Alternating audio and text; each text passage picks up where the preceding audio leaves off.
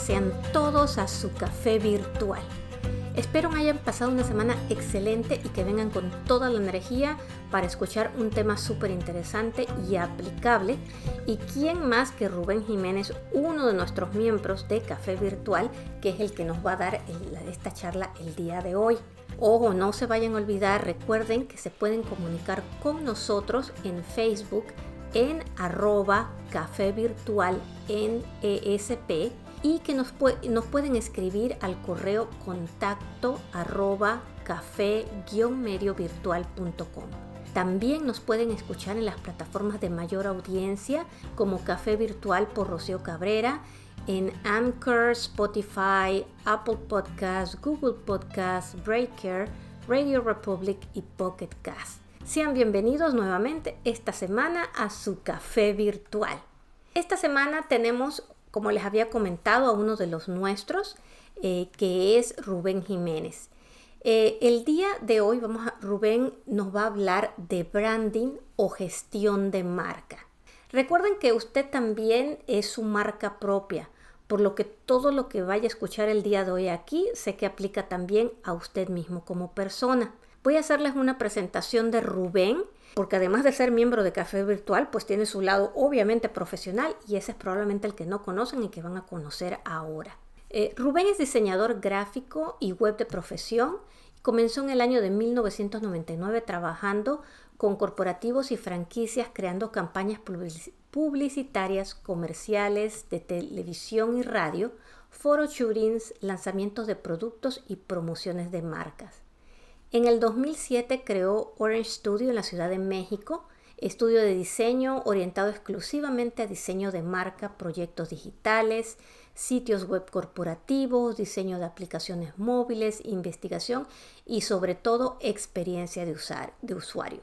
A lo largo de sus 20 años de carrera ha trabajado tanto nacional como internacionalmente con clientes como Eli Lilly, Sanofi Aventis, Roche, Domecq, Aeroméxico, Sabre, Papa Pizza, Tony Romas, Crispy Crunchy Chicken, Grupo ADO, Telcel, Solaris Oilfield, entre otros. En el 2011, debido a que varios clientes del sector educativo como colegios y universidades presentaban grandes problemas de comunicación con sus padres de familia y estudiantes, decidió hacer algo al respecto creando un canal de comunicación eficiente y creó la plataforma de comunicación escolar en línea schoolcontrol.com, simplificando los procesos escolares y la comunicación y las tareas repetitivas en los colegios. Rubén cuenta con varios premios nacionales e internacionales. Fue el primer lugar en el Edu for Me 2016 de México por educación e innovación, eh, la mejor empresa de alto impacto en Iberoamérica en el 2014 primer lugar como mejor empresa tecnológica de educación en México en el 2014, el primer lugar del desafío Intel México 2013 de entre 1.150 proyectos a nivel nacional, primer lugar Demo Day Campus Party México 2013, Emprendedores del año 2013 por CNN en expansión, el segundo lugar as Best Mobile Application en TechCrunch Disrupt Event en San Francisco del 2012 y el eh, Winner 2012 de entre 512 proyectos a nivel nacional. Así que después de todo este largo que semblanza de Rubén, un poco para que sepan que estamos hablando de alguien que tiene mucha experiencia en, en esto, le doy la bienvenida ahora sí a Rubén Jiménez. Rubén, queremos hacer una masterclass de branding el día de hoy, así que empieza por aterrizar. Una, porque te presentes con la gente. Yo sé que algunos te conocen, pero no te han escuchado en muchísimo tiempo. Esa es la verdad. Fue el primer programa en el que estuviste con nosotros y ya después de allí desapareciste entre tus múltiples actividades. Así que preséntate, Muchas gracias por, invitarme. y luego aterrízanos lo del branding. Bueno, muchas gracias por invitarme otra vez y a tu audiencia que nos está regalando su tiempo para entre todos aprender más. Adelante, Rubén. Dime, ¿qué es el branding o gestión de marcas, danos un ejemplo de cómo la gente lo ve, o sea, cómo, la, cómo lo ve en el área de empresarial, cómo nos impacta y en el área personal. Bueno, el branding hay diferentes áreas, ¿no? Desde diferentes puntos de vista donde se puede ver el branding. Hay branding personal, ¿no? Una persona puede hacer su carrera o hacerse marca eh, ella misma y también empresas, no importa el tamaño, chicas, medianas o grandes, pueden estar trabajando en su marca. Y creo que hay, muchas definiciones, pero voy a tratar de sintetizarlo en que la diferencia entre marca y branding es, es, esta. La marca es lo que tú creas, tu nombre, eh, como te conocen, pero el branding es lo que piensan tus clientes de ti. Esa es la gran diferencia. Tú puedes tener una marca y pensar que tu marca es la mejor del segmento y todo, ¿no? Eso es lo que tú piensas. Tu marca es lo que quieres que, que, esté en el top of mind de, todo, de toda la gente. Pero si realmente vas con la gente y le preguntas y la gente piensa que, que no lo eres, pues ese es realmente tu branding. Ese es, ese es el que debes de cuidar, por el que debes trabajar. O sea que, que realmente, o sea que el ideal es que haya una comunión entre marca y branding o sea, que lo que tú piensas y quieres de tu marca sea exactamente lo que transmites y el cliente piensa de ti, pero pudiera ser en muchas situaciones que tú piensas que tu marca es esto y cuando investigas, no sé, el branding te dice que es algo totalmente diferente.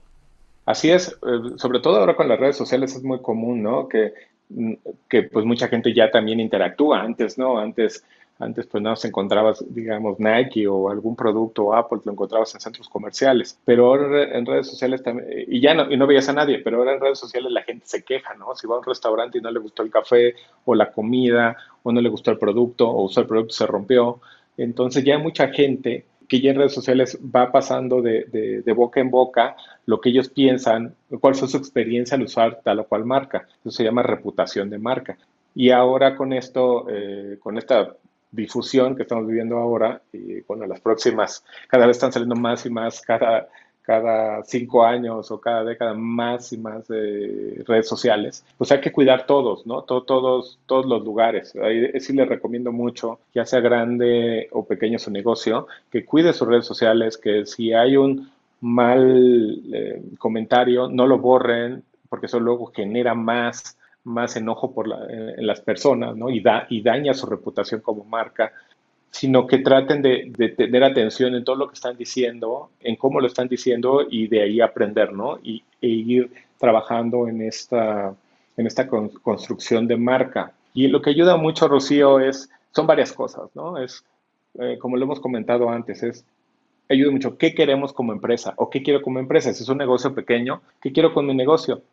O qué quiero con mi empresa mediana, ¿no? Eh, a, ver, vamos, ayúdame a poner un ejemplo así muy, muy aterrizado em, en, esta situación como para que la gente lo pueda ver un, poco más fácilmente. Supongamos que alguien pone un negocio chiquitito, no sé, una empresa pequeña de las normales que hay en Ciudad de México ahorita en una situación pues de pandemia.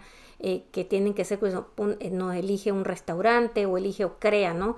Algo dinos cómo lo hacemos, cómo se percibe que van igual tu marca con tu branding y cómo puede cambiar algo totalmente diferente.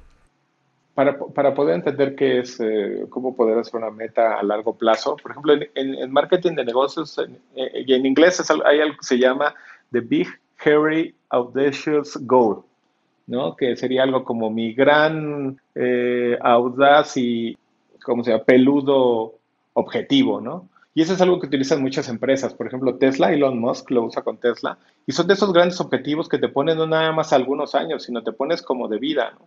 Elon Musk dice, yo quiero en 25 años o 30 años eh, o más, a lo mejor dedica toda su vida para eso, cambiar todos los carros de combustión interna a carros eléctricos. Entonces, ¿qué hace? Ah, pues empieza a trabajar. Es muy diferente trabajar para vender 100 mil autos o un millón de autos que trabajar desde el año uno a cambiar todos los carros de combustión interna del mundo a carros eléctricos. Eso en su empresa de Tesla. En su empresa de SpaceX, él ya también tiene este tipo de, objetivo ¿no? de, vida y puede que él no lo termine y, va a alguien a entregarle la estafeta que es en SpaceX, su empresa de, de espaciales. Yo quiero llevar a un millón de humanos al planeta Marte. Entonces, cuando ya desde ahí pones las bases de qué es lo que significa la empresa, pues obviamente la gente entiende ya cuál es la misión completa eh, de la empresa, por qué existe el, gran, la gran pregunta, ¿por qué existe la empresa? Y ya desde ahí vas obviamente eh, contratando personas que también estén muy alineadas con este objetivo de empresa. Y no importa que sea un, negocio más chico o, mediano, también lo pueden hacer. Es qué es lo que quiero hacer. No, no se cuenta como, más bien no se establece con, en cantidad, ¿no? se establece desde el punto de vista de una gran meta, de cómo quiero revolucionar la industria X, ¿no? Entonces, eso ayuda mucho primero para no estar cambiando los objetivos a cada rato, ¿no? Yo, yo ah, lo hemos hablado también de que hay empresas que, luego no saben cuando te sientas con ellas y, y, bueno, ok, ¿cuál es el objetivo de la empresa? Pues no sé, pues vender más. ¿Cuánto? No, pues no saben cómo medir. ¿Cuánto es vender más? Si fuera un negocio pequeño, ¿cuánto es vender más? ¿10% más? ¿A quién le voy a vender ese 10% más? ¿A qué hora? Un restaurante, por ejemplo, apenas estaba con un cliente en la semana y decíamos, bueno, está vendiendo muy bien las comidas y, en los fines de semana, pero algo pasa que después de las más o menos 5 de la tarde se vacía y ya solamente en el restaurante vende café. Y ya obviamente el ticket por, por comensal pues baja mucho. De, por ejemplo, no sé, como unos 100 dólares que, más o menos vendía en una mesa en, la tarde, pues baja unos 10 dólares por la noche. Pero de todos modos tiene que estar abriendo de una de la tarde a 10 de la noche. Entonces está perdiendo como cuatro horas.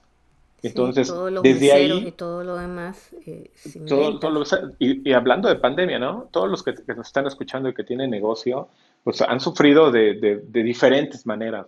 Entonces, aquí yo creo que lo importante, eh, si es que no lo han hecho, es primero hacerse esa pregunta y yo creo que lo que eh, para lo que nos sirvió la pandemia es para hacer como un, para parar un poco, una pausa y podernos replantear muchas cosas, ¿no? Y decir, bueno, este negocio, este restaurante, eh, ¿qué quiero con él?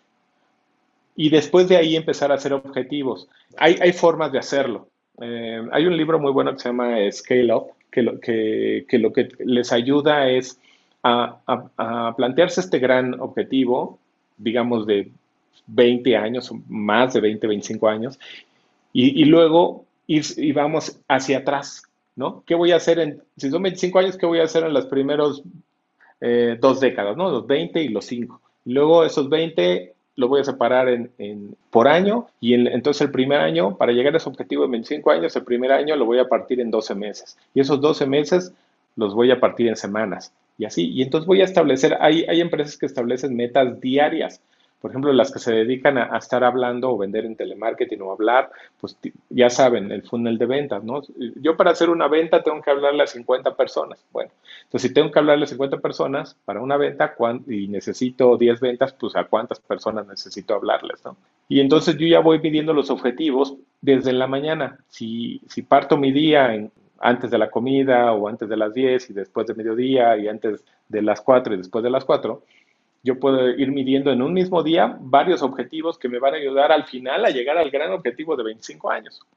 ¿no? Cuando son empresas que, bueno, ¿quién no quiere que su empresa dure muchísimos años? ¿no? Entonces, esto es más que nada para que em, empiecen ya, no nada más a administrar la empresa, sino empiecen ellos a plantearse, plantearse cosas y cómo van a llegar a otros mercados, qué van a hacer, ¿no? Porque no sé si has visto o todos hemos visto a grandes empresas que cuando cambian el director general, cosas que no hicieron ahora ya las empiezan a hacer, ¿no? Y luego no funcionan y luego viene el otro director general como que, por ejemplo, en la mañana estaba oyendo que cambiaron al, CEO apenas el de Papa John's, ¿no? Y ahora ya está anunciando que va a abrir 100, 100 nuevas pizzerías en Texas. Ok, pero eso estaba alineado con lo que quería hacer la empresa en 50 años. No lo sé, a lo mejor sí, pero si no está alineado con eso, vamos a empezar a hacer, no importa, insisto, el tamaño de negocio, vamos a empezar a hacer cosas que no nos lleven al gran objetivo. Entonces, Rocío, aquí yo creo que para empezar, no nada más es hablar de marca y reputación de marca, sino primero es también crear la marca, pero con un gran objetivo, porque con eso, por ejemplo, las nuevas generaciones, los, eh, no nada más los millennials que ya, ya están creciendo rápidamente, sino los centennials, o los, eh, las otras generaciones que tienen apenas como 15 años, eh, ellos ya no piensan tanto como, los, como nosotros, generación X, ¿no? Que, que trabaja duro y vas a obtener lo que tengas, ¿no? no. Lo que tú quieras, ¿no? Ellos ya piensan como, bueno, yo voy a inclusive a trabajar en empresas o voy a comprar productos de empresas que tengan impacto. ¿Y qué significa que tengan impacto, no? Entonces, eh, ahí es donde viene mucho todo esto, como, como lo que mencionaba de Tesla. Ah, pues que mi impacto es que me voy a, voy a ayudarle al, al planeta, es decir, a la raza humana, haciendo coches eléctricos para que no consumamos combustibles fósiles y así no contaminemos como hemos estado contaminando, ¿no? Entonces hay empresas que deciden trabajar, sobre todo las nuevas generaciones, para este tipo de empresas y no necesariamente se están yendo por dinero, ¿no? Eso también hay que tomarlo mucho en cuenta.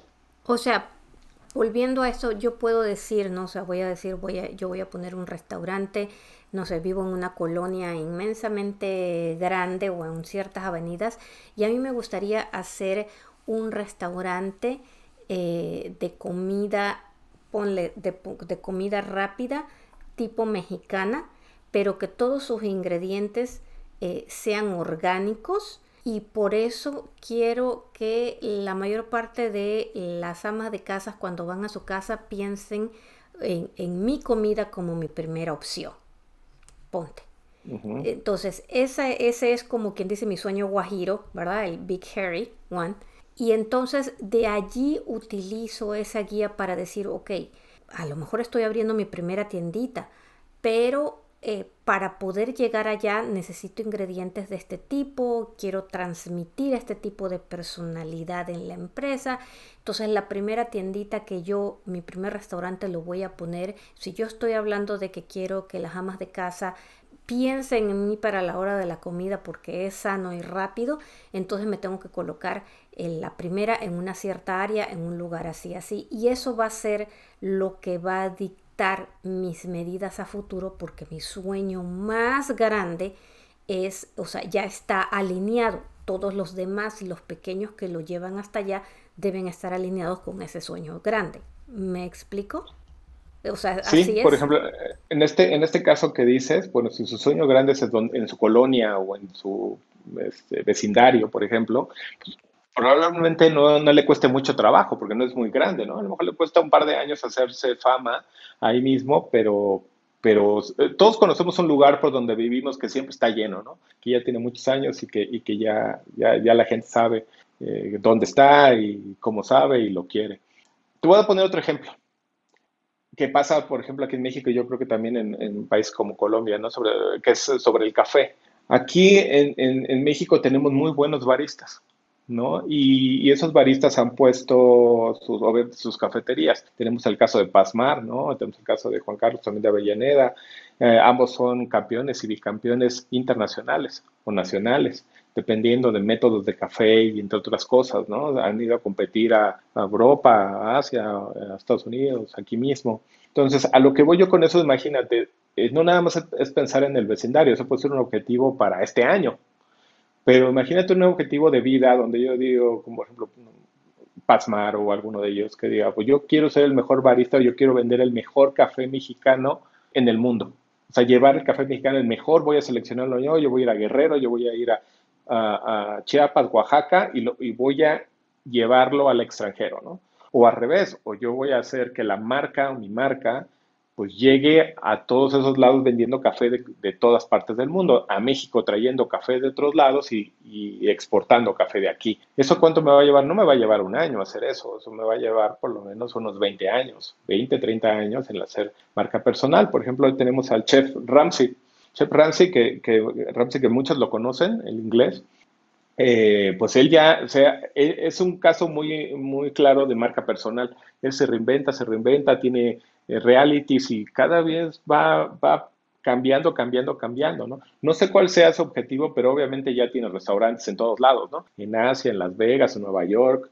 Yo no creo que su meta sea poner un restaurante más. Lo que sí me queda claro es que él ha trabajado mucho por su branding personal y siempre se ha enfocado en que su nombre siempre esté, eh, que sea parte de los proyectos, ¿no? Él nunca ha sido parte de un proyecto donde su nombre no, no pinte como los créditos en grande al principio, ¿no? Entonces, me gustaría saber cuál, cuál, es su, cuál es su gran, gran objetivo de vida, ¿no? Pero más o menos nos queda claro qué es eso, ¿no? Dejar un legado, un legado como tal vez el mejor chef del mundo, de nuestros tiempos. Tal vez no lo es, no sé cuántas estrellas Michelin tenga, inclusive si tiene alguna, pero por marca, cuando nosotros nos preguntan un chef, supongo que de 100 personas que les preguntemos en, el mundo, supongo que él va a estar entre el top 10 de, este, de las respuestas de la gente.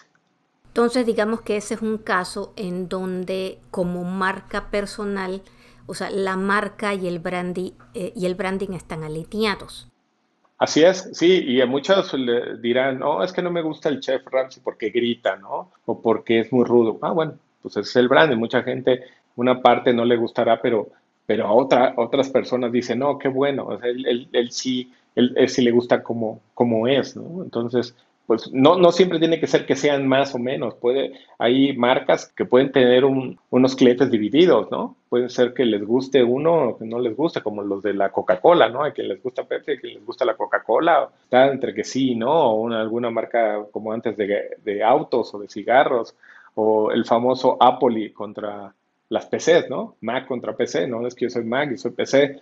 Cada, cada marca, por ejemplo, en el caso de, de, de Apple y lo dice muy bien Simon Sinek en su, en, su libro del Why, ¿por qué? Es por qué hacemos las cosas. Y, muchos de los fans eh, de Apple, yo, me considero uno de ellos, los he seguido por muchísimos años, décadas ya, eh, y me queda claro que el por qué hacen las cosas, ¿no? Y, yo, yo consumo los productos de Apple por, desde hace mucho tiempo por eso mismo, no tanto porque, eh, sí, sé que me sirven, son muy buenos, soy diseñador, no tengo problema, Sé que algunos a lo mejor contadores prefieren PC, pero de ahí en fuera estoy más casado con la marca o me gusta mucho por el por qué. ¿Por qué lo hacen? Pues porque detrás de, esa marca estaba Steve Jobs. Les recomiendo ese libro, su, biografía, léanlo, es muy bueno, el por qué hacen las cosas. Él, él en, al principio de ese libro, lo que dice es eh, que su padre alguna vez, eh, cuando él estaba eh, haciendo en el garage, en carpintería, un, un buró ¿no? Con un cajón y todo. Y entonces tenía diferentes tipos de madera. Y, me acuerdo que, si recuerdo bien, lo que decía es eh, Steve Jobs cuando era niño es, pero papá, del lado de atrás donde no se ve la madera, ¿por qué no le podemos poner no madera bonita, sino de la de otra, ¿no? Pues no se ve. Dice, no se ve, pero tú sabes que está ahí. ¿No? Entonces, eso fue lo que estuvo formando Steve Jobs durante toda su vida para crear este tipo de marcas, ¿no? El por qué. Él uno abre una Mac, o sea, la abre, ya sé que los clientes no lo hacen, pero la abre y todo está en su lugar, todo está bien diseñado, ¿no? No son perfectas, no, no son perfectas, pero son muy, buenas, o sea, son muy buenas y está, está pensado hasta el más mínimo detalle, desde cómo se arman, cómo se ensamblan, cómo se venden. Entonces, esto ayuda mucho a, a poder crear una marca consistente década tras década, inclusive ya después de ya muchos años o ya varios años de que falleció, pues todavía sigue, sigue permeando. Muchos dirán, pues ya no es lo mismo, ya no es un innovador, pues ya es que ya es, llega un punto en que, en que también, ¿cuántas cámaras necesita un teléfono, no?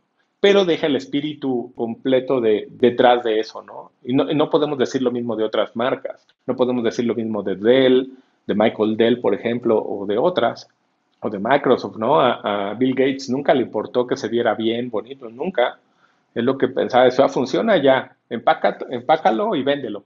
Y hizo muchísimo dinero. Pues 95% de las computadoras del mundo usan PC y no Mac, sí, pero no es un producto que sea muy bueno, muy refinado. O sea, no hay mucho, mucho trabajo o, o trabajo fino detrás de esa marca, pero es una gran marca. Microsoft es una gran marca pero ya después de, si se ponen a verlas, a compararlas, después de, y es bien curioso, después de que los dos fundadores salieron de, de ambas compañías, o que uno murió como Steve Jobs, vino Tim Cook y él se dedicó a vender todo lo que Steve Jobs no pudo vender, ¿no? Y, se, y pueden ver desde que entró Tim, Tim, Cook, esa empresa que es la segunda más valiosa del mundo, después de Aramanco, que es la, la primera. Aramanco vale 7 trillones de dólares y Apple vale 2 y Microsoft ya creo que alcanzó los dos apenas.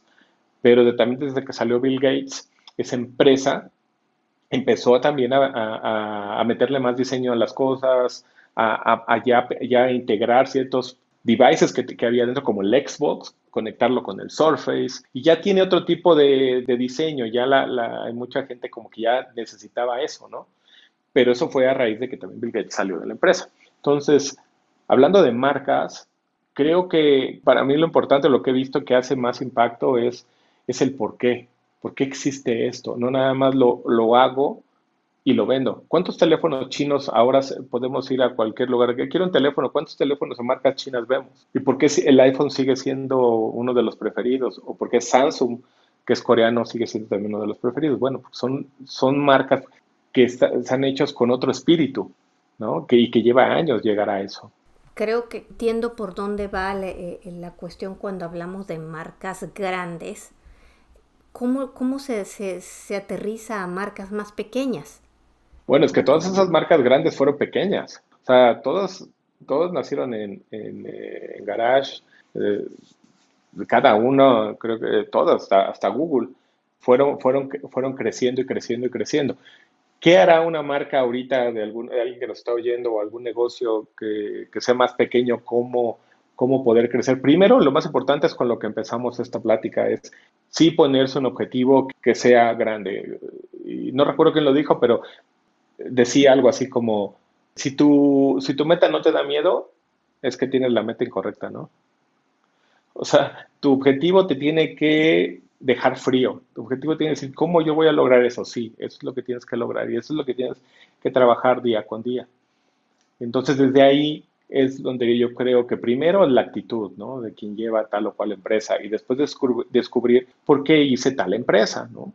¿Por qué decidí un día hacer o crear este restaurante? ¿O por qué decidí exportar este producto o crear este producto? ¿Por qué? ¿Por qué? ¿Por qué? ¿Y por qué? Y eso nos va a dar muchas respuestas, ¿no? Es que, pues, es que antes me gustaba, pero cuando era en poca escala y luego ya no, como les pasó a McDonald's, ¿no? Ellos estaban muy, no sé si han visto esa película, también véanla, ahorita no recuerdo el nombre, pero es con Michael Keaton, que es el verdadero, el verdadero, bueno, bueno, cómo nació McDonald's, no el verdadero, sino cómo nació la historia de McDonald's, que los hermanos McDonald's, pues ellos tenían un solo local y ellos querían hacer como la, la hamburguesa perfecta y diseñaron el mismo lugar como para no tropezarse entre sí y, ellos empezaron a hacer, así como Ford, que hizo la línea de, ensamble, ellos hicieron como la línea de cómo preparan una hamburguesa. Primero pasa por aquí, como en stages, ¿no? Como en estaciones, perdón. Una tras otra, tras otra, tras otra, para entregar la hamburguesa muy rápido. Pero ellos nunca pensaron en, hacer una expansión hasta que llegó eh, alguien más y les dijo, no, no, no, lo que está, están pensando muy pequeño, muy pequeño, hasta que les dijo, quiso hacerlo con ellos. Ellos como que decían, no, yo quiero poquito, pero, pero algo que pueda controlar. Está bien si, les gusta, está bien si es algo que ellos, que ustedes quieren, los que nos están escuchando, tengo un negocio chiquito que puedo controlar, tres, cuatro personas, cinco personas y hasta ahí. Está bien si uno se siente satisfecho con eso, pero si lo tienen y no se sienten satisfechos, entonces sí hay algo, sí hay algo que está mal y algo que tienen que, que ver qué es lo que les conviene en ese momento. Crecerlo ahí, abrir una segunda sucursal, eh, abrirla en otra ciudad o tendrían que ver qué es lo que quieren, pero primero planteándose este gran objetivo, ¿no? ¿Qué es lo que quiero con esta marca? Quiero la quiero la marca aquí en México, la quiero eh, que esté en Latinoamérica, quiero que me conozcan en el mundo. Quiero llevar mi pollo con mole, por ejemplo, platillo típico de México, a todo el mundo y meterlo a concursar. ¿O qué es lo que quiero, no? ¿Qué es lo que, por ejemplo, aquí hay un caso de éxito que es la Casa de Toño, ¿no? Siempre ese restaurante está llenísimo de gente, llenísimo. ¿Qué hacen? Bueno, hay muchísima gente, te reciben en la te recibes muy bien el servicio, llegas y ¿cómo están? Buenas tardes, todos con, con micrófono y cuadricular. A ver, está llegando una, una, mesa, cuatro personas, pidieron esto, pidieron un popote, pidieron dos enchiladas, dos aguas y rápido te atienden. Hasta eso, la comida no es tan buena, no es, no es mala, es, es, buena, pero no es así que digas, es perfecta, pero está lleno. O sea, es como esa, esa comida que llevaron del mercado que aquí en México en el mercado se come muy, rico, la llevaron a, restaurantes, hicieron un muy buen trabajo y ahora esa marca, después de la pandemia, ahora ya vi que están, ya reabrieron y todo y está lleno otra vez. Y sus eh, competencias, bueno, que son como parecidos, como la Casa de los Abuelos y otras que son parecidas, ya no, no lograron pasar la pandemia. Esto te habla que la marca es muy valiosa, pero la marca no vale nada más porque yo la cree. Yo creo una marca hoy ya vale. Google no valió lo que vale ahora porque en el 95 cuando lo hicieron, ya dijeron, ah, pues ya vale, sino vale por todo lo que significó desde que era una empresa chiquita o un proyecto pequeño hasta una empresa más grande. estoy hablando ahorita de una cadena de restaurantes como esta, la de Casa de Toño, que han tenido muy buenos resultados, ha llegado a un público objetivo muy bueno, alguien que quería como comida como del mercado diferente, pero comerla en restaurante, ¿no? Entonces hay que encontrar ese nicho y si no reinventarse. Otro ejemplo muy bueno, ahorita que me acordé de eso, de, eh, del libro de Steve Jobs, fue cuando me acuerdo que estaba en el libro hablando con Larry Ellison, que es el fundador de Oracle. Iban caminando, ellos dos eran amigos, y me acuerdo que decía, no, pues tienes que, vamos a, te ayudo a hacer otro tipo de cosas para que le, ganes a Microsoft, ¿no? En, tu, en tu batalla contra las PCs. Y muy sabiamente Steve Jobs en ese momento dijo, no, esa batalla ya está perdida, ya la ganó Bill Gates, yo ya no me voy a ir por ahí, e hizo una pausa, que es, yo creo que es algo que nos ayudó la pandemia a hacer esa famosa pausa. Y lo que vino después de eso fue, fue el iPad, fue el lanzamiento del iPad en 2010, si no me equivoco. Entonces, a lo que, a lo que voy es, si no puedes competir en ese nicho, crea tu propio nicho, ya sea restaurante, como lo hizo la casa de Toño o como lo hizo Apple en, otro, nicho, dijo, dijo, las PCs yo ya, ese mercado ya está perdido voy a crear la de las tablets. él no lo creó, pero lo hizo famosísimo y lanzó un gran producto que fue el iPad. Y entonces, después del iPad ya vino un iPhone más grande y todo, ¿no? Entonces se llevó, se llevó gran mercado y por esa, esa década fue el rey. Entonces, eso se puede aplicar para restaurantes, para, para fábricas de productos o, o, para otras cosas, Rocío. Pero Rubén, e, este, partimos de que uno empieza a poner un negocio y uno sabe absolutamente todo, todo del negocio. ¿No es válido en algún momento que el mercado te diga de qué se trata tu negocio? Y a qué voy, a que tú, por ejemplo, como en este caso dices, no, pues yo quiero poner el restaurante con el mejor, con la, con la mejor comida mexicana tipo de mercado. Eh, a final de cuentas, este, tus ventas están bien y tú vas creciendo, pero como tú dices, te das cuenta que realmente tú como marca querías tener la mejor comida tipo mexicana de mercado, pero cuando vas y encuentras el branding, el branding no dice eso, el branding la gente dice no es exactamente la mejor comida, ah, pero son muy rápidos y te dan un servicio fabuloso. Entonces en ese momento descubres que tu fortaleza no es tanto en sí la comida, pero que tu fortaleza es la otra parte. No es que vayas a tirar la idea de tener la mejor comida del mundo, pero que reconozcas que tu fortaleza es otra y que esa es la que no debes dejar de caer porque eso es lo que más le gusta a tu público. ¿Eso no es válido? Sí, por ejemplo, lo que decías de preguntar, siempre, siempre se, se, les debe preguntar a los clientes a la gente cómo ve el producto, si le gustó o no le gustó y aprender de eso, ¿no? Yo siempre he dicho, eh, bueno, tengan un producto o tengan un restaurante, no traten de, vender lo que quieren vender, traten, eh, vendan lo que el cliente quiere comprar. ¿No? Y para llegar a, a, eso a veces es complicado. A veces hay que hacer más investigación y ver qué es lo que, qué es lo que quiere el cliente y no es nada más preguntándole al cliente. El cliente luego no sabe qué quiere, ¿no? Ya lo dice la famosa frase de Ford. ¿no? Si le hubiera preguntado a mis clientes qué querían, me hubieran dicho, pues caballos más rápidos, ¿no? Y si hubiera hecho caballos más rápidos, pues nunca hubiera hecho la, compañía Ford, ¿no? Pues sí, no, no siempre viene del, cliente. Siempre en, el, caso de Ford, en el caso de Steve Jobs también, tenemos que adelantarlos. En el caso de Elon Musk, hablando ya de los nuevos, ¿no? Elon Musk y otras cosas, y otras personas. Tenemos que adelantarnos a lo que el cliente va a querer. Siempre he dicho eso, hay que estar donde la bola va a estar, en analogía de béisbol, hay que estar donde la bola va a estar, no donde está ahorita, ¿no? Porque si quiero llegar donde está ahorita, ya no llegué, ya llegué tarde. Y ya si quiero ver, quiero replicar lo que otro negocio, otro restaurante hizo, pues ya a lo mejor es tarde, ya eso ya pasó de moda, ya no, ya, ya la gente ya no lo quiere, o ya hay alguien que lo hace mejor que yo. Entonces tengo que siempre que estar innovando y preguntando, ¿no? Tengo que hacer eh, encuestas, tengo que salir a campo, tengo que traer ideas también del exterior y traerlas para acá. Por ejemplo, en, hablando de, School Control, en el 2010, cuando quería hacer un proyecto tecnológico, estaba de vacaciones en Tokio, en Japón. Y, me acuerdo muy bien que, que, en ese momento para mí eh, fue como, era la primera vez que estuve allá, entonces todo era tecnológico, todo era nuevo. Eh, veía, estamos hablando de 2010, enero 2010. Yo aquí apenas había salido el iPhone y en el 2008 finales o algo así, entonces no todavía teníamos estos teléfonos Nokia como de seriales, teléfonos pequeños. Entonces el ir a Tokio y ver teléfonos, smartphones grandes con pantalla, ahí fue la primera vez que yo vi a una persona cruzarse la calle sin voltear a ver. Digo, aparte que es Japón, ¿no? Ahí sí lo puedes hacer, pero viendo su celular y caminar.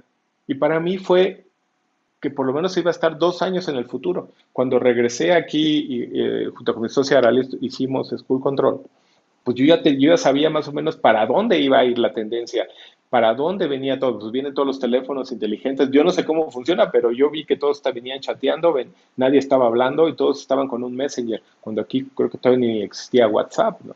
Entonces, a eso me refiero. Hay que siempre estar innovando. Siempre hay una curva de, de innovación. No, hay en ciertos sectores, ciertos nichos que, el tiempo es diferente, pero puede ser que cada cinco años llega a su pico tal tendencia y luego baja, y luego entra otra tendencia y luego baja. Cada cinco, sube una, viene otra, sube una, viene otra. Hay nichos que puede durar más o puede durar menos, ¿no?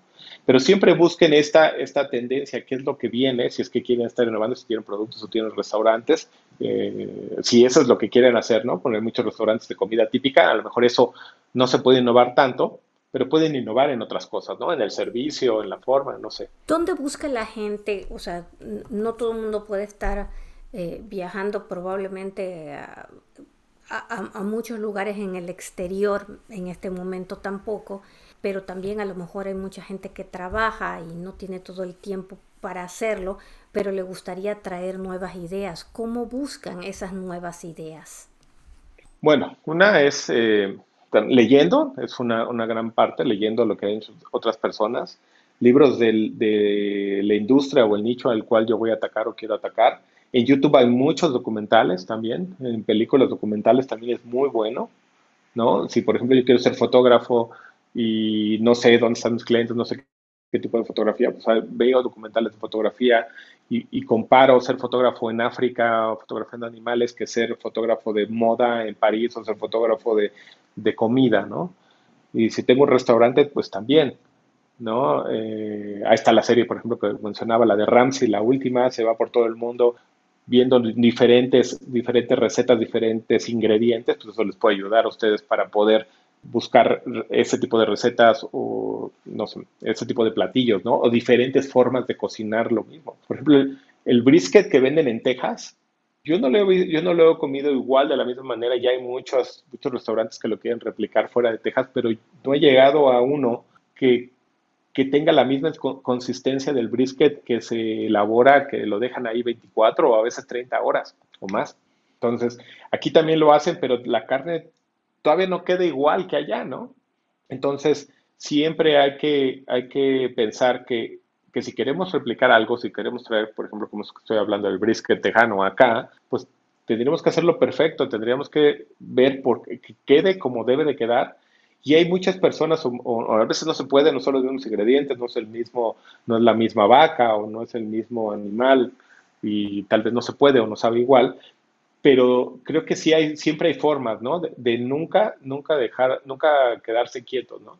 Sobre todo en los restaurantes. Si tengo una receta, siempre hay forma como dicen los japoneses, siempre hay forma de hacerlo mejor.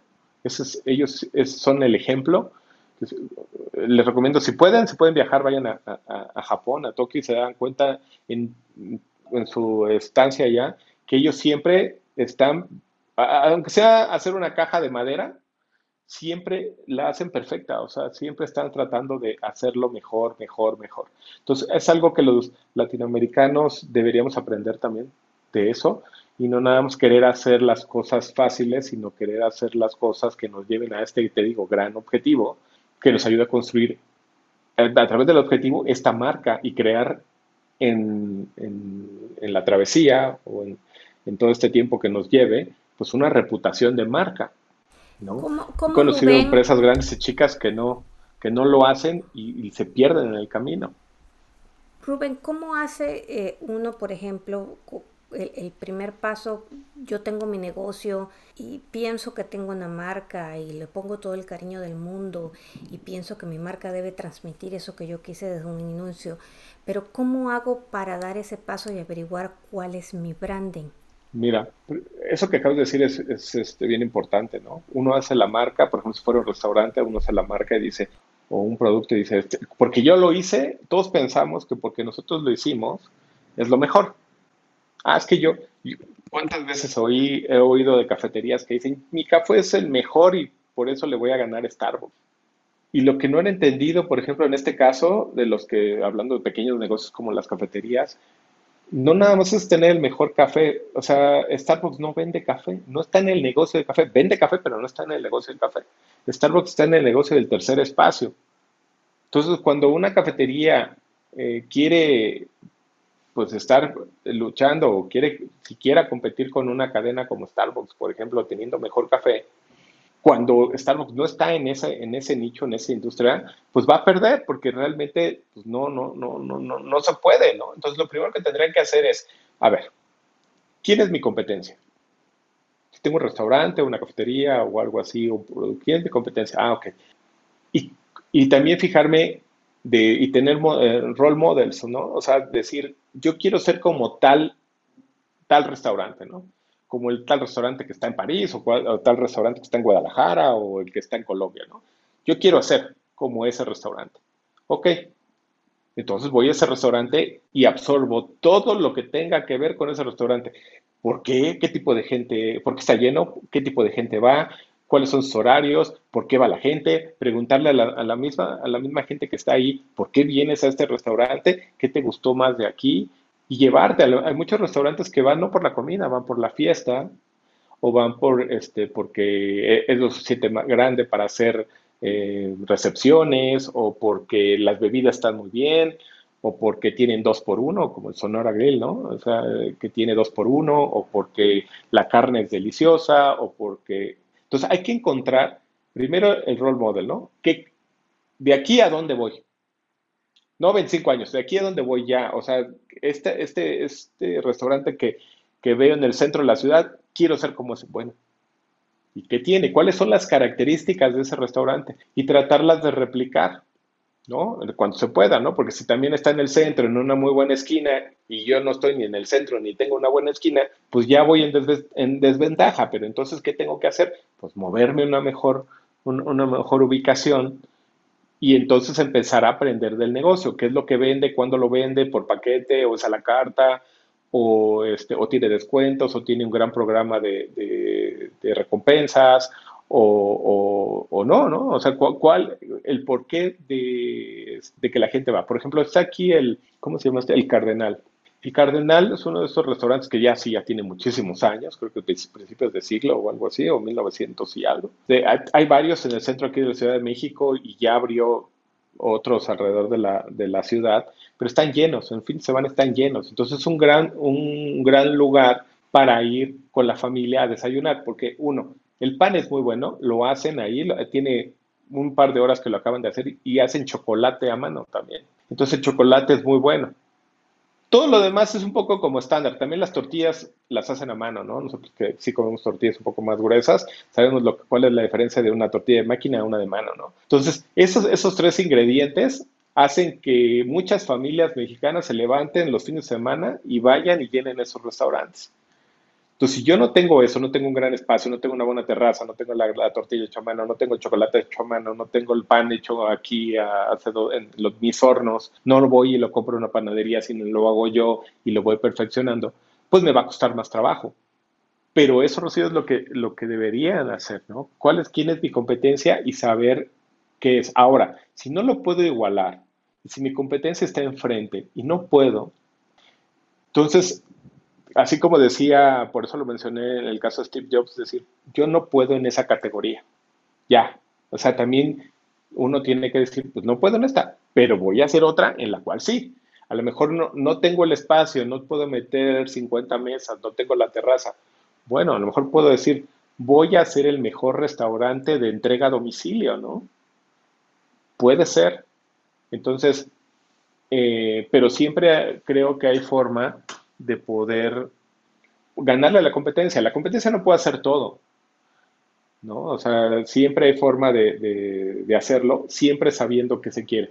Primero, como dije para resumir, el role model, saber a dónde voy, qué es lo que está haciendo bien, absorber todo eso, tratarlo de implementar en, en, mi negocio y después ir probando y preguntarle a la gente qué le pareció, que, que, que nos dé su, su retroalimentación, de, eh, le gustó la comida, no la comida, por qué, ¿no? Aquí en México es mucho de que, ah, sí, estuvo muy bueno y luego se van y dicen, no, no, no estuvo bueno. Entonces hay que, hay que siempre hacer un poco más de confianza y preguntarle a los comensales, ¿sí? ¿De veras sí le gustó? O, o, cambiar la pregunta, ¿no? ¿En qué, en, qué podemos mejorar? O sea, es, la constante pregunta. O sea, yo encuentro mi modelo, yo puedo pensar que estoy haciendo lo mejor y que le estoy dando con todo mi amor y todo lo demás, pero la realidad es que tengo que salir de mi área y preguntar y ver si el que está yendo a mi lugar percibe lo que yo exactamente quiero transmitir. Y si percibe algo diferente, entonces decidir si eso que percibe es tan fuerte que es lo que mantiene mi negocio y allí me quedo y es mi nicho particular y no me había dado cuenta y ese es mi lado positivo o eh, eh, eso me está perjudicando y tengo que hacer algo para cambiar. ¿No? Sí, por ejemplo, hablando del café, ahorita me acordé, hay otra empresa que se llama Etrusca. Esa empresa eh, tiene mucho, eh, mucho, mucho antes de que Starbucks llegara a México, que llegó en el 2000. Etrusca tenía ya cafeterías con muy buen café, café mexicano o de otras partes, muy buen café. Es así, café de especialidad, con métodos de café. Quien ha ido sabe a lo que me refiero, ¿no? Métodos B60, este, sifón japonés, eh, Chemex, etcétera. Muy buenos. Pero ellos, en vez de decir, voy a hacer cafeterías, y no, estaba Starbucks eh, todavía aquí en, México, ellos se dedicaron a la distribución de café y es ahora lo que hacen, ¿no? También, como, lo que decía, bueno, ya no voy a entrar al negocio de cafeterías, siguen, tienen una, creo, una o dos, pero ya su nicho es la distribución y venta de café algo así como punta del cielo, creo también. Entonces, también hay que entender que no, no nada más si vendo café, tengo que tener una cafetería a fuerza, ¿no? O si tengo un restaurante, tengo que tener el restaurante, ¿no? Ya, ya hemos hablado también de las famosas black kitchens, ¿no? Que yo me, me publicito como el gran restaurante o la gran comida, pero no tengo un restaurante, sino tengo una comida industrial, una cocina industrial donde preparo todo y todo es entrega a domicilio, ¿no? Y esos han sido muy buenas en, en Nueva York, por ejemplo, han tenido muchísimo éxito y aquí en México también hay un par, o sea, hay varias también eh, con, con, mucho éxito también. Bueno, en, eso de, la, de los dark kitchens, eh, precisamente tengo ahorita un ejemplo en, en esta semana eh, estuve hablando con la gente de Wow Bao, que los debes conocer de, que están en Chicago. Wow tiene cuatro tiendas en Chicago y ellos empezaron con, esas, con, las tiendas de ellos. Pero cuando tú preguntas en Estados Unidos, tienen 400 tiendas en este momento. Nada más que la gran mayoría nació por el concepto de dark kitchens. O sea, ellos, la cadena de suministro de ellos eh, son productos muy buenos y todo lo demás, pero todo llega congelado. El CEO de ellos un poco antes de la pandemia, decidió que él podía ayudar a muchos otros restaurantes a que tuvieran ingresos diferentes utilizando el espacio de las cocinas que ya tenían y que el material pues no era mucho. Entonces, desde aquella época antes de la pandemia le dijo, ustedes pueden utilizar las cocinas que ya tienen, nosotros les entregamos todos los productos aquí y ustedes los ponen por en, plataformas de entrega a domicilio y así le dan una mejor utilización a su cocina. ¿Sí? No tienen que poner un letrero, ni cena, ni mesas, ni nada para esto, porque esto es solo de entrega a domicilio. Y la persona que quiere comer lo ve en las plataformas de, de Grubhub, de Uber Eats o ponte el DoorDash. Ajá, el DoorDash. Ellos lo ven allí, ven Wow Wow y lo está haciendo el restaurante que está en la esquina que hace otra cosa. Y gracias a eso tienen en este momento 400 tiendas en Estados Unidos. Y cuando llegó el momento de la pandemia, pues los agarró, imagínate, fue donde empezó a explotar porque mucha gente entonces tuvo cocinas disponibles que no estaban dando servicio, pero que sí podían poner un servicio a domicilio que era como el del wow wow, ¿no? Entonces, e, es, eh, eh, bueno, ya apartándonos un poco de lo del branding, básicamente pero eh, lo que le dio fuera de eso al Wow Paulo que le ha dado la flexibilidad de la marca, ponerla como una marca eh, flexible y deliciosa, vaya, además de un concepto diferente. Bueno, Eh, dime una cosa, ¿cuál es la gran diferencia entre el branding profesional o, privado de marca y el branding personal? O sea, el de, el de yo como Rocío, el de tú como Rubén. Pues tienen los mismos principios, hacer un branding personal. Eh, los objetivos obviamente cambian. Si soy un cantante, quiero ser el mejor cantante, ¿no? o el mejor grupo de rock o algo así. El branding personal o, tiene diferentes objetivos que una empresa, ¿no? Entonces, que empiezan, por ejemplo, porque me reconozcan más. Si escribo, pues que vende, ya después, por consecuencia, voy a vender más, libros o vender más descargas, ¿no? También si es que soy músico, y si soy, y si son una empresa, si soy una empresa, pues básicamente son las ventas, ¿no? No todas las, las, empresas, yo creo que el 98% de las empresas sí, sí busca vender más. Hay empresas que no necesariamente buscan vender más. Hay empresas como Supreme, que lo que quiere es vender menos, porque hace que su, que, que su producto empiece a escasear y sube de valor. Y al subir de valor, pues es una marca más premium y es más eh, codiciada, más eh, querida, y entonces suben los precios mucho, ¿no? Entonces, pero la gran mayoría lo que sí quiere es vender, ¿no? Entonces, los principios son los mismos, pero los objetivos sí cambian. Cuando hablamos de, un branding personal, yo me lo imagino desde el punto de vista, por ejemplo, eh, el que nos escucha que diga, mira, yo quiero ser eh, un, gerente general, pero quiero ser conocido siempre como una persona justa, eh, una persona fuerte, pero una persona determinada, una persona que, que, no le gustan las mentiras, ¿no? Y entonces mi brand, para poder, como decíamos, estos son, eh, esta es mi marca, yo quiero que la gente me conozca de esa manera, pero para poder elaborar mi branding tengo que tener, tengo que ser consistente con mi marca. Por lo tanto, para que la gente me conozca de esa manera justa, de esa manera este, equilibrada, yo tengo que ejercer probablemente una cierta inteligencia emocional en el trabajo, tengo que tener un cierto nivel de educación, tengo que ser consistente si no me gustan las mentiras, no mentir, etcétera, etcétera, para que cuando yo le pregunte a las personas que trabajan conmigo, ellas me den su visión de mí como persona, sea la misma que la que yo quiero proyectar. Ahí es donde yo tendría mi marca alineada con mi branding, ¿no? Así es. Eh, está el caso de Trump. Caso de Trump es, una persona que ha trabajado toda su vida, o bueno, por lo menos la conocida, la pública, en crear su marca personal, muy bien, del gran empresario, ¿no?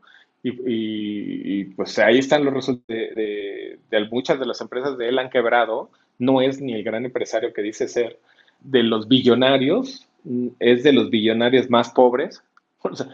él, creo que ahora cuando salió de presidente, de bueno, de que terminó, ya no se religió, salió como con 8 billones de, de, dólares, o sea, 8 mil millones de dólares, pero él, él, él, vende su imagen como del gran, el, el gran empresario, donde pues su penthouse de Nueva York está todo cubierto de oro porque pone las fotos con los leones de oro y todo, ¿no? Leones reales y todo eso. Eso es lo que él hace para vender su imagen. Pero, por ejemplo, dinero no tiene, o sea, sí tienen, pues 8 mil millones de dólares es mucho, pero comparado con un Jeff Bezos, que es el fundador de Amazon, un Elon Musk, que acaba de llegar a 200 mil millones de dólares comparado con Trump, que tiene 8, pues es un universo, o sea, son totalmente, o sea, muy, muy alejados uno, uno de otro, ¿no? Y Elon Musk, por ejemplo, pues él está con su playera negra, con su chamarra de cuero y, ya. Él no tiene, nunca lo ves con nada de oro ni nada así, ¿no? Pero a eso me refiero la gran diferencia. Una cosa es lo que es y otra cosa es lo que quiero que la gente perciba, que es el famoso branding. El branding es, en el caso de Trump, pues es de que el branding es lo que piensa la gente, ¿no? Es que es bien exitoso, él, él, él sí sabe lo que está haciendo, ¿no? Ese es, ese es lo que piensa la gente de él, es el branding. Es su marca personal, ahí sí se alinea, que luego, bueno, ya fue presidente, ya vimos todo lo que ha hecho, eh, bueno, a los latinoamericanos o los mexicanos no nos cae nada bien, pero, pero en general a muchas personas, a los mismos estadounidenses o a los europeos, bueno, les caerá a unos y a otros lo, querrán. Por ejemplo, eso es un gran ejemplo de lo que hablaba al principio. como te puede gustar o no, polariza, ¿no? Tiene los grandes seguidores y luego tiene los, los que no lo quieren, pero su marca la ha hecho para enfocarla en, llevar a la gente que piensa como él, ¿no? O sea, la gente que piensa por él lo sigue a él, él no sigue a nadie. Él, es, una de las grandes cosas que él tiene, ¿no? Buenas, ¿no? Que él no anda siguiendo a nadie. Tendrá otras cosas malas de cómo es su su temperamento o como dice su inteligencia emocional, tal vez le falta mucho, pero de que ha creado su marca desde que tal vez este, ser adolescente hasta ahorita, la ha hecho muy bien, ¿no? Digamos que, que haber estado en la presidencia trajo a luz una probablemente alguna cierta inconsistencia en cuanto a su branding. Ah, antes de eso, yo creo que la mayor parte de la gente, o sea, sí, eh, lo que él quería vender era lo que se le compraba, ¿no? Nada más que al llegar a la presidencia, creo que una gran cantidad de gente vio que habían ciertas inconsistencias entre lo que proyectaba y lo que aparentemente era, y ahí, ahí pienso yo que ha habido una cierta división, ¿no? Percepción. Entonces, o sea, pero una de las cosas que lo que yo le quiero decir a la persona de a pie, la persona que nos escuche, la persona que está sentada en este momento, es que lo que es eh, el branding y, la marca, eh, si usted trabaja para alguien y no tiene un negocio, no tiene como que ver esto, que esto no tiene nada que ver para mí. Eh, o esto, esto es, se lo, se lo llevo a los de mercadotecnia que se encarguen de ellos en, en la empresa. No, usted es su propia marca, usted tiene que hacer su propio branding. Lo que usted proyecte, quiera proyectar de usted, usted lo puede lograr y eso le puede abrir o cerrar puertas. Entonces es importante que piense exactamente qué es lo que quiere proyectar o que pregunte qué es lo que está proyectando de usted a los demás cuando habla con amigos, con otras personas, porque pudiera ser que usted está proyectando algo que lo que hace es cerrarle las puertas en vez de abrírselas. Usted no progresa, no sube, lo que sea, porque a pesar de que usted piensa que es una persona muy trabajadora y muy estudiosa, sin embargo lo que proyecta probablemente es que es una persona muy inflexible o muy insegura y por eso no lo promueve. Entonces, eh, ¿estoy en lo correcto o estoy asumiendo algo que no es? No, sí, no, así es, así es. Uno tendría primero que encontrar que, quién es como negocio, o si es una marca personal, quién es como persona, o cómo quiere ser percibido, porque también es válido, ¿no? O sea, yo quiero ser percibido como hablamos de Trump, ¿no? Yo quiero ser percibido así. No sé si lo soy, pero yo quiero ser percibido así y trabajar pues toda una vida para eso. Igual una vida de negocio para eso. Ser percibido de tal manera, ¿no? Tal vez mi producto va a ser el mejor, aunque no sea el mejor, pero eso quiero que piense la gente, como los carros Ford, ¿no? Muchos pensamos que, porque así crecimos, a lo mejor los de la generación X, que los carros Ford estaban bien hechos, ¿no? Porque siempre dijeron los, los carros Ford están hechos y hechos bien, ¿no? Una cosa así era el eslogan. Entonces, aunque sabemos que en la realidad los carros mejores hechos, habrá opiniones, pero son los Toyota, ¿no? Entonces duran mucho más que los Ford. Pero en la mente, uno siempre crece con estas marcas que le dicen a uno tal medicina o tal medicamento es, mejor, ¿no? Como si es Bayer es bueno, ¿no? ¿Quién no ha oído ese eslogan? Entonces, la importancia de, y ahorita que mencioné el eslogan también es bien importante, ¿no? Debemos tener una marca que así, ese, ese va a ser como que lo que yo voy de adentro hacia afuera de mi empresa o de mi persona, lo que voy a, estar mandando hacia afuera, lo que voy a, a mandar como mensaje, esa es mi marca y el eslogan, el eslogan va reforzado con un cierto pensamiento que va a llegar a ciertas personas, ¿no? Como decimos, si, si es Ford es bueno también, o si está hecho, o como el eslogan de México, ¿no? Si está hecho en México, está hecho bien, o, o, está bien porque está hecho en México.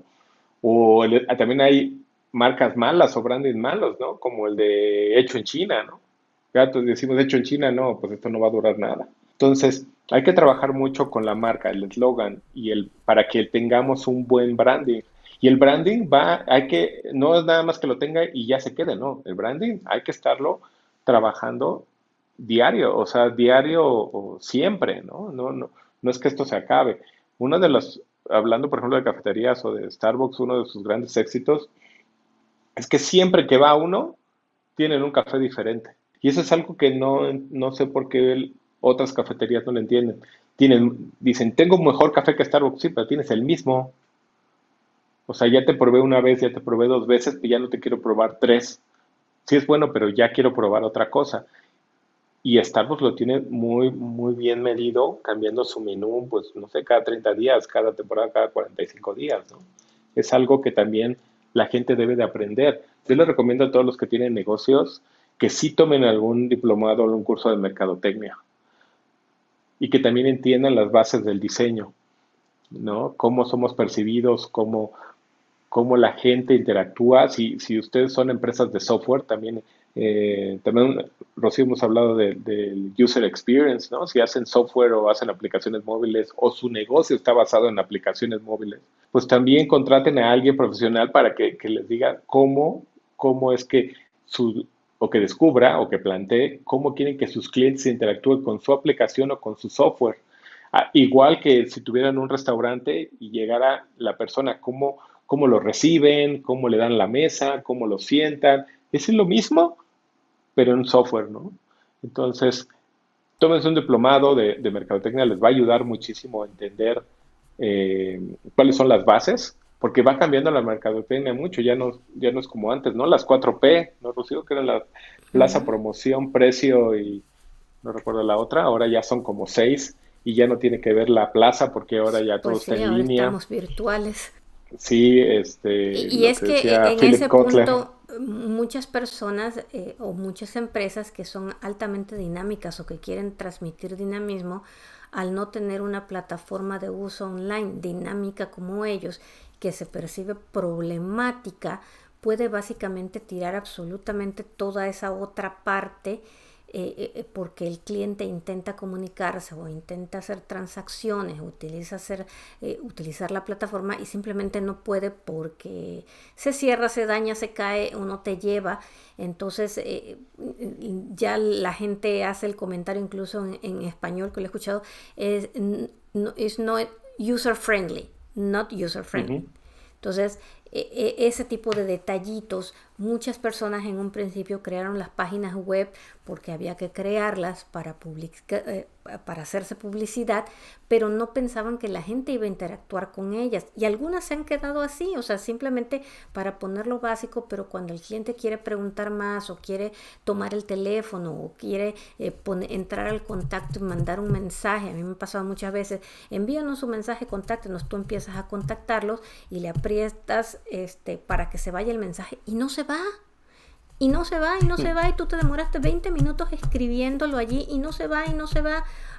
o sea, eh, te, enojas por el tiempo que gastaste y entonces, ¿para qué tienen esto aquí, no? entonces, eh, terminas diciendo, la, em, la empresa no, no es amigable cuando en realidad probablemente no tiene nada que ver una cosa con la otra, ¿no? Así es.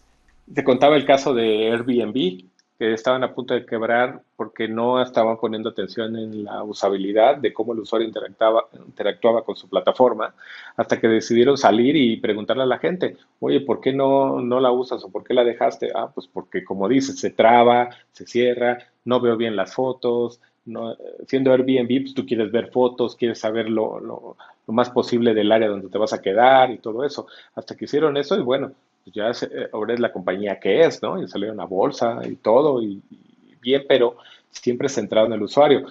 Si tienen negocios de productos, les recomiendo también el, libro de Jeff Bezos, de Everything Store, que es la biografía de Jeff Bezos y cómo, cómo hizo Amazon y cómo, y cómo creció, ¿no? Y cómo, cómo la fue llevando y la historia está, está muy buena. Eh, lo bueno de ese libro también es de que él se fijó tres eh, puntos clave en el cual eh, sustentar su marca, ¿no? Que, es siempre centrado en el usuario, siempre, siempre, siempre va a pensar en el usuario. Él, decía que cuando empezaba a vender libros, porque empezó vendiendo libros en su garage, Jeff Bezos decía, le preguntaban, oye, pero este libro, digamos, puede ser un ejemplo, no me acuerdo bien del precio, este libro cuesta 79 dólares, ¿no? O lo estamos dando 79 dólares y la competencia o la librería lo está dando en 75, ¿no? Entonces él decía, no, pues yo lo voy a dar en 75 también. Oye, pero le estás perdiendo. Sí, pero estoy perdiendo el eh, dinero, pero le estoy ganando un cliente. Por eso es que Amazon es tan exitoso, porque e-commerce hay muchísimos. E-commerce hay muchísimos que han, que han llegado y se han ido. Pero él se centró en el usuario y aprender del usuario siempre el usuario más que la empresa. Y por eso es que le preocupa más el usuario. Puede perder a algún proveedor o puede, que, puede perder dinero, pero no al usuario. Eso le preocupa más. Y el otro es innovación, el segundo punto, siempre innovar, siempre innovar. Y el tercero es pensar a largo plazo.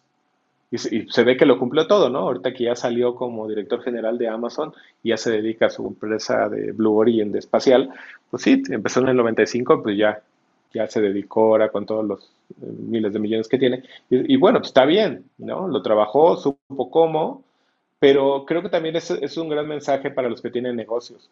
¿En qué estoy sustentando mi negocio? O sea, ¿qué estoy dando yo de más? O sea, ¿cuál es mi diferenciador? Que esa es la gran, la gran palabra que tienen que aprender. ¿Cuál es la que estoy dando yo de diferencia si vienen conmigo? O sea, si yo tengo un negocio de comida, ¿por qué van a venir conmigo y no con el de al lado? O si estoy en un negocio de comida donde todo el área es de comida, ¿por qué van a venir conmigo y no el de al lado? ¿O por qué se llena el de enfrente y no se llena el mío? Entonces, es, esa es, eso es algo, es un, algo que tienen que, investigar bien con los clientes, con la zona y, poner, nunca dejen de innovar, o sea, nunca dejen de, intentar nuevas cosas, ¿no? Tal vez nuevos menús, nuevas estrategias, nuevas formas de atender al cliente. Los clientes siempre queremos ser sorprendidos de alguna manera.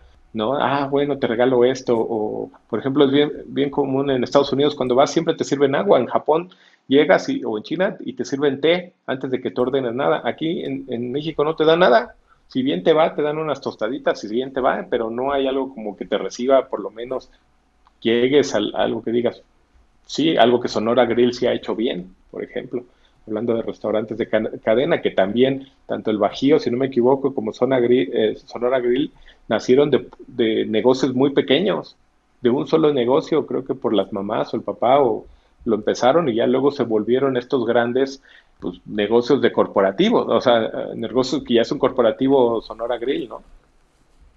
Bueno, Rubén, la verdad es que ahora sí ya nos pasamos en el tiempo, ha sido una conversión bastante interesante, te agradezco muchísimo, muchísimo tu tiempo, eh, la experiencia y todas las historias que, que, nos has dado.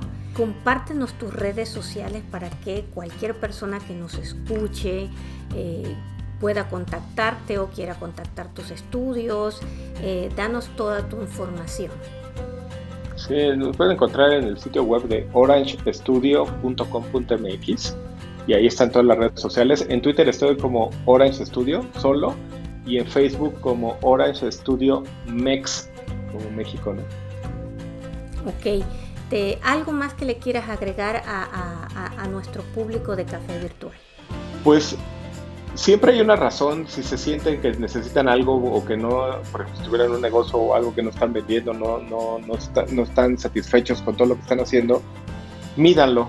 Acérquense a personas que les pueden ayudar a medir y aprendan a medirlos ustedes también, a medir por qué es lo que están haciendo mal, ¿no? Y también aprendan a entender cuando algo lo, algo lo hagan bien, por qué lo hicieron bien. También es muy valioso entender eso. Esto es lo que, les recomiendo. nunca dejen de medir. Si no, si no miden, el que no mide, pues no puede. Lo que no se mide no, se puede mejorar. Así lo que no se mide no se mejora, así es. Yo, yo quiero darle una recomendación más a todos los que nos escuchan. Eh, nuevamente aplicando esto de branding y marca a la vida personal.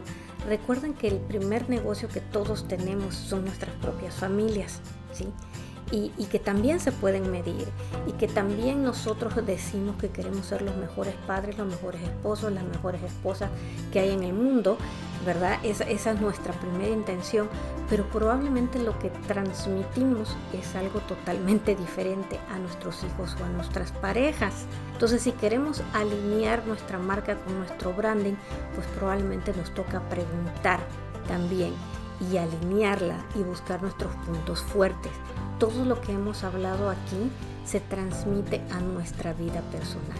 Entonces, para que usted no piense que solamente esto va dedicado a, dueños de negocios, eh, usted es dueño de su propio negocio, que es su propia vida, que es su propia marca, que es usted mismo.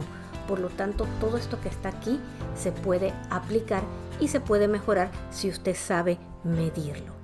Entonces, me despido de todos ustedes, les agradezco muchísimo su tiempo, ya saben que nos pueden encontrar en el Facebook como arroba café virtual NESP y que se puede comunicar con nosotros a contacto arroba café-mediovirtual.com. Que tengan un excelente, excelente resto de día, que la pasen lindo, que pongan, pongan una sonrisa siempre en su cara. Y aquí nos vemos la próxima semana en Café Virtual. Gracias a todos. Gracias Rubén. Bye bye. Gracias. Hasta luego.